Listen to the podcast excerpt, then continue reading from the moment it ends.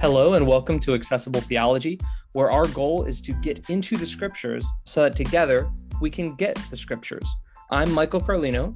And I'm Aaron Badorf. In our current series, we're going to look at the seven letters to the seven churches in the book of Revelation, and we will discover that since Jesus has conquered the world, we too can be more than conquerors. Now, let's get accessible.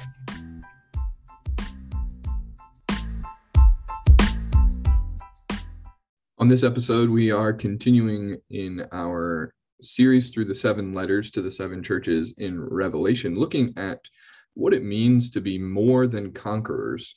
Uh, this week, we look at the church in Sardis and just want to give uh, some brief background information uh, that is going to come up again in, in our discussion, uh, as I think it has in, in every church thus far. Um, and specifically for Sardis, what we want to just say at the outset is uh, Sardis was captured twice. Uh, the dates on that would be 546 and 214. And we think that this has significance uh, for the words uh, to the churches because Sardis was captured uh, because of, um, I guess we could say, laziness. Uh, they they were lulled to sleep. The, the city of Sardis was built and it was surrounded by cliffs and they didn't think they had to protect those cliffs because they were uh, a protection in and of themselves. And so they let their guard down and they were not vigilant uh, to to guard those access points. And i think that's what we see happening to the church as well. Uh, they're lulled to sleep doctrinally uh, and they are they're letting their guard down and they're not being vigilant in guarding the good deposit that has been entrusted to them we do believe that they are still a church. However, they are not a faithful church. And so we're going to talk a little bit about that as we go through our uh, outline uh, that we've been using for all of the churches thus far and will continue throughout this series. Uh, we're going to look at a relevant introduction, a penetrating evaluation, a corresponding exhortation, and a motivating benediction. Uh, so the first then is the relevant introduction. And it's interesting that this is a very, very brief introduction. But what we see is Jesus saying um, the seven spirits of God. He says in verse one uh, to the church in Sardis, the words of him who has the seven spirits of God and the seven stars. So, Michael, why why is this important? What is Jesus saying, uh, and what is he meaning in these word pictures that he starts with? Yeah, this will give a very solid foundation for what is to come, understanding these words well. First, we see who has the seven spirits of God. If you go back to Revelation 1, and we see this again, I believe it's either Revelation chapter 4 or 5. Um, what we see is the seven spirits is a reference to the Holy Spirit, seven being a number of completion throughout the Bible. The seven spirits represents the whole the Holy Spirit is the is the ultimate we could say spirit is the is the foundation and he is himself god and, and he is um, one in one of the members of the godhead. And that so what jesus is saying is the holy spirit has the power to awaken a dead church. That's what i want to fundamentally say in terms of relevant introduction.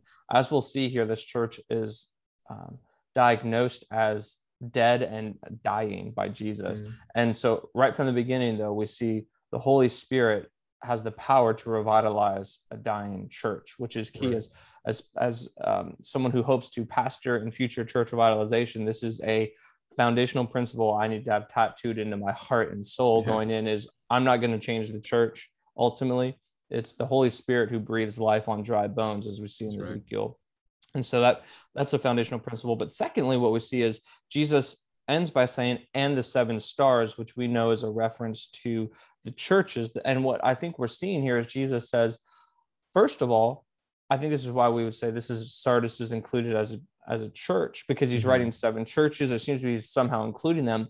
But beyond that, we say that the number seven we mentioned is completion. I, we could say that Jesus has a complete knowledge of his church. He knows right. who, who is true, who is not, which we'll see very explicitly in verse four. He knows that the very names of the people who are true in his church. So what we see is the power of God to change um, the direction of a dying church. And secondly, the fact that Jesus knows those who are his by name is a key component. So that's what makes this um, introduction relevant.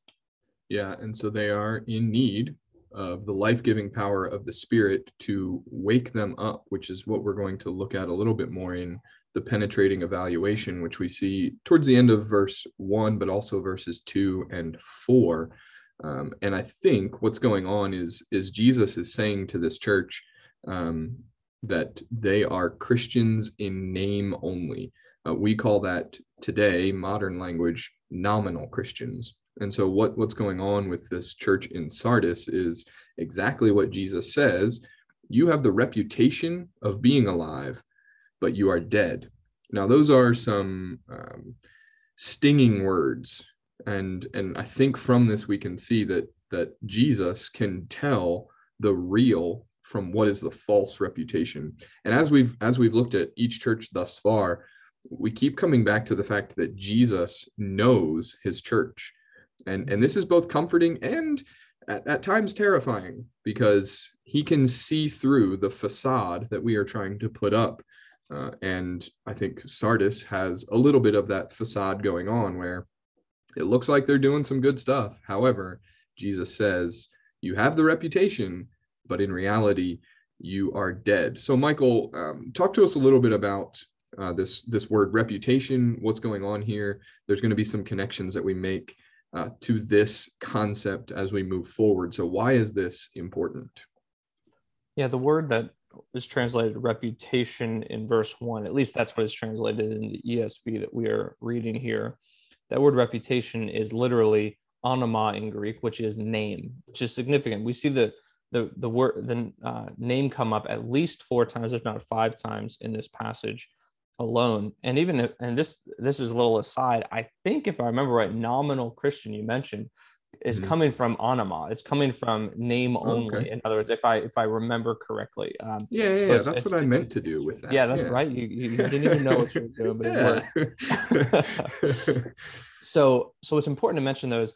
Jesus is saying you have a name for being alive, but you're actually dead. And that'll come up later when we tie it into the book of life. This is being juxtaposed with a true saint who later is said to be in the book of life, and that is their standing eternal reputation. So think about what Jesus is saying here is there's there's this church in Sardis, they're surrounded by Jews, and it seems like contextually they're not confessing the name of Christ because later we see that he says, I will confess the name of the saint or the conqueror before my father. What's significant about that is when we tie that into Matthew 10, I think it's verse 32, what we see is Jesus says there that if you if we on earth confess the name of Jesus to the world amidst hostility, he will confess our name to the Father and his angels in heaven. What what seems to be happening with Sardis, if we connect these thoughts together, is that this church is surrounded by Jews who are not forced to join in in Roman God worship, false worship. And so from the outset, the world might look at that and they might see this church not worshiping Rome and go, well, see, they're not like some of these other churches and joining in on the cult practice, but they might only be avoiding that because they're not confessing Christ. They might be synchronizing and acting like they're Jews and not proclaiming Christ to fit in. And Jesus is saying, that's that's what a dead church does. That's what yeah. death looks like. And so to connect these thoughts, what we see is this church in desiring the reputation of life in this world is actually dead. And those who are willing, like the church in Smyrna, to be put to death for the sake of the name will have their name in the book of life. So what we see is this paradox and really comes down to asking the question, who do you believe? Are you gonna are you gonna believe when the world gives you the reputation of being alive or Jesus? Because right. this church, to put it in maybe contemporary parlance, might be a very programmatic church. It might be doing a lot of things. It might have a lot going on in the building throughout mm. the week. It probably yeah. has a bunch, you know, they probably had a bunch of sports programs and all kinds of other stuff going on in these church ministries, but just doing things is not enough. And what's right. important is Jesus in his penetrating evaluation says, he says that they're to strengthen what remains and is about to die. Well, what is it that's about to die? Well, he says, for because I have not found your works complete in the sight of God. So again, Jesus is watching the church. Nothing escapes his holy judgment. He mm-hmm. knows his church well, and he is seeing that many in this church that are connected with it are not true Christians. And when he says that their works are not complete, what he's saying is your motivations from the beginning have been misguided. Your, mm. your, your motivation is not the glory of Christ. Your motivation is not, you know, faith and, uh, you know, love and good deeds, you know, spawning out of faith in Christ. It's not that. Instead, what it is, is it seems to be this desire to fit in with the world and they're compromising by not confessing Christ. They're just doing things without having the doctrine. So Sardis is in a, even a worse spot than the church of Ephesus that we started this series with, because mm-hmm. unlike Ephesus, who was being called to do good works, like um, Sardis is here, at least Ephesus had doctrine. They were right. confessing Christ. They could tell the difference between truth and error. Sardis isn't. And so Jesus is saying, You've compromised for the sake of the world's applause. And though the world eh, might look at you and say, Oh, that church has a lot going on, Jesus says, No, you don't. And that's the penetrating evaluation that's happening. But a second part and the encouraging exhortation Aaron mentioned, we'd also look at verse four, is Jesus includes by saying, Yet you still have a few names in Sardis, people who have not soiled their garments, and they will walk with me. So what Jesus is saying here is not only does he know those who are fake, he knows the true. And yeah. we mentioned this last time, but we'd say this if you're at a church that is um, struggling church, or if you're going to help revitalize a church as a pastor, or maybe you're joining a pastor and going into a difficult situation to seek life and bring vitality to what was once dead, Jesus knows those who are his. He doesn't just throw out the whole church uh, you know without without discrimination. He has the ability as the sovereign lord to look over and know exactly those who are his. And as we said in the beginning the holy spirit the spirit of christ has the power to bring life back to a church which is the That's hope right. of every church. The holy spirit invite you know um, giving us life and enlivening our our worship and the deeds that we do. And so the the penetrating evaluation then is jesus knows who are his. He knows who isn't he is calling those who are not to, to repent, as we'll talk about later more so, but he's, he's pointing out that their deeds are not being done from faith. They're being done, maybe it's more showmanship for the sake of the world than it is worship for the sake of Christ. And that mm-hmm. is what's being exposed here.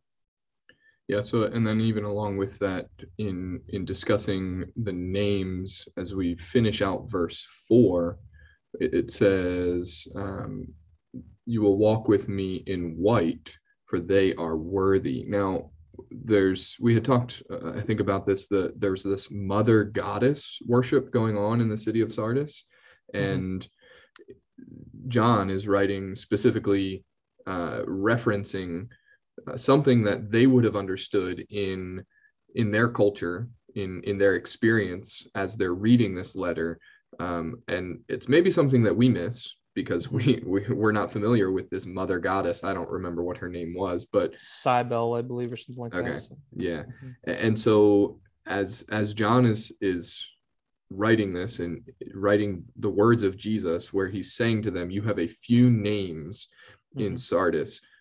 Um, what is what is he referring to in in the statement that they will walk with me in white, for they are worthy? Yeah, so there's kind of a two part fulfillment to that question. First, we mentioned the mother goddess Cybele, and in that context, the, the people in Sardis, in order to enter into the presence of the temple of this mother goddess, they would actually need to wear white robes to go in to signify mm-hmm. purity. Um, so that, that there's a, a very cultural context that, that's going on there. But beyond that, we see the white robes even in the next verse, are given to the victor who conquers in faith. White robes were often given to those who, in the Olympics in that day, or in sporting events or things like that, would be given this white robe of victory. Um, and so this white robe represents purity. Uh, you know, we would connect this, for example, too, with Colossians 3, where Paul says to put off uh, the sin that that's that clings so closely, kind of language, connect that to Hebrews 12 and then he ends by saying and put on clothes of righteousness which is you know, good deeds. So really what what's going on here is when jesus is saying that the one who is worthy of him uh, that is clothed in white in this language he's really saying these people are living in deeds of true righteousness unlike those who are doing who seem to be doing the good deeds but have zero substance and aren't rooted in faith. Those who are truly christ's are able to do deeds that are truly pleasing to the father and to connect yeah. that to ephesians 5 1 and 2 uh, bring about a pleasing aroma before the mm-hmm. father because they're mm-hmm. they're grounded in the in the righteousness of christ and so that's right. the fundamental thing that we see going on so this exhortation is twofold then jesus is telling those who are not doing deeds in, in conjunction with faith to repent to turn yeah. we see that in verse four is it where's it yep. three it's three he says three. repent if and wake up basically and it's interesting yeah. jesus does use that language of i will come like a thief and you will not know what hour i'll come against you this connects back to sardis's experience as well being a place that was overrun by surprise uh, the his, jewish historian josephus mentions that at least one of the times that the city of sardis was taken over they were surprised by the highest point and what they thought the most impregnable point of their tower. That was mm-hmm. where the enemy got through because they just thought this this this is where we can't be beaten. And right. that language that Paul uses, I think it's in First Corinthians 10 of be careful when you think you stand lest you fall, becomes relevant here. That, that as the church, be very careful to, to not like put on this front that everything's going well because when Jesus returns, all the facade will be exposed for what it is. And uh, Jesus is saying, You'll want to be clothed in righteousness, otherwise, you'll be naked and exposed before the Lord, like Adam and Eve in, in this sin. And so, we're being called to remember that and to press on in true faith and true repentance and true love for the Lord Jesus Christ. Yeah, so that, that will lead us then right into the corresponding exhortation. So Jesus has evaluated his church and he has said, You are you are not being faithful. Um, and so he says, you need to repent, you need to wake up and strengthen what remains. And he says he's he's he's coming like a thief in the night uh, to to do what what he is going to do to the city in in evaluating them and and carrying on the the judgment that comes with that. Um, and so this is this is a crucial thing for us even to remember uh, to be able to evaluate our own lives uh, to look at you know what it is that we are doing and whether or not we are being faithful uh, to what god has given to us in his word. Uh, so the exhortation again is just simply repent. And and jesus leaves it there uh, with every church that we've looked at so far there's been a call to repentance um, and, and let so, me let me add something before we move on to the yeah. fourth point. With that, uh, you reminded me that you know just as a word of application to to listeners and to our own hearts, that um, we are going to be like Sardis, tempted to compromise, not confessing Christ in yeah. this hostile world. Maybe that happens in family contacts with contacts with unbelieving family members. Very likely could be happening at your workplace where it doesn't where it's not welcome and Sardis here is being condemned because they're not confessing the name of Christ. And we know from mm-hmm. Acts 12 that there is no name under heaven by which men are saved than that of the Lord Jesus Christ, the name, right. the reputation of God, which is manifest and revealed in Christ. And so we want to be very clear on this point that we are called to be faithful to confess Christ wherever we are, whatever capacity we can to share his name with those around us. And this church is being is called dead because they are not confessing Christ. And that's a strong word to be remembered by us to take it to heart and to ask ourselves the, this penetrating question that Jesus poses to the church to ask are we living in deeds of faith and proclaiming the name of Jesus and finding compelling ways to share him to those around us that will be judged by him in the end? Yeah. Are we looking yeah. to do that or are we or we kind of fitting in like the church of sardis we we're okay not sharing christ so we can they can kind of slide in and be considered jewish or something like that are we are we finding ways to just be considered relevant and lovable by the world instead of being faithful to christ because yeah. as we're told in the book of james friendship with the world is enmity with god yeah. and we need to be very clear that if we desire as we're going to talk about later if we desire christ to confess our name to the father and to his angels we must confess Christ on this earth. Right. And so we, we must be faithful to that. Not just not just out of fear of judgment. That is certainly a compelling motivation. Mm-hmm. But even more than that, out of a love and adoration and a joy that Jesus has overcome the world and we can take heart in him and we love him because he is our only hope. That reality yeah. should spur and initiate in us and, and compel us to share Christ. Yeah. And and I think one of the ways that we see that idea played out in this church specifically, um, for the church in Sardis, there is no there's nothing written to them. There's nothing that Jesus says to them about um, standing fast under persecution. And, and it's possible that they are not being persecuted because they have nothing for which to be persecuted because they're not they're not being salt and light to the world. Um, and so may we not fall into that same trap um, and and have nothing for which the world would look at us and say that's that's against everything that I would um, hold to. So anyway, that then leads us to the fourth and final point of the motivating benediction, which we see in verse five. And we see a few things uh, that those who conquer, and that that's what we're basing this series off of the, the conqueror promise that is given to each church. Those who conquer will be clothed in white garments and uh, their names will not be blotted from the book of life and jesus will confess them before the father so there's there's a lot of uh, good things a lot of comfort that christians can take from from verse 5 here so michael what what is what exactly is going on in verse 5 what are we to to take from and learn uh, from this motivating benediction that jesus gives to the church in sardis yeah so if you remember in our intro episode, actually, we talked about how, how to think about the conqueror word, Nikaio in Greek, or I think it's Nikito here technically.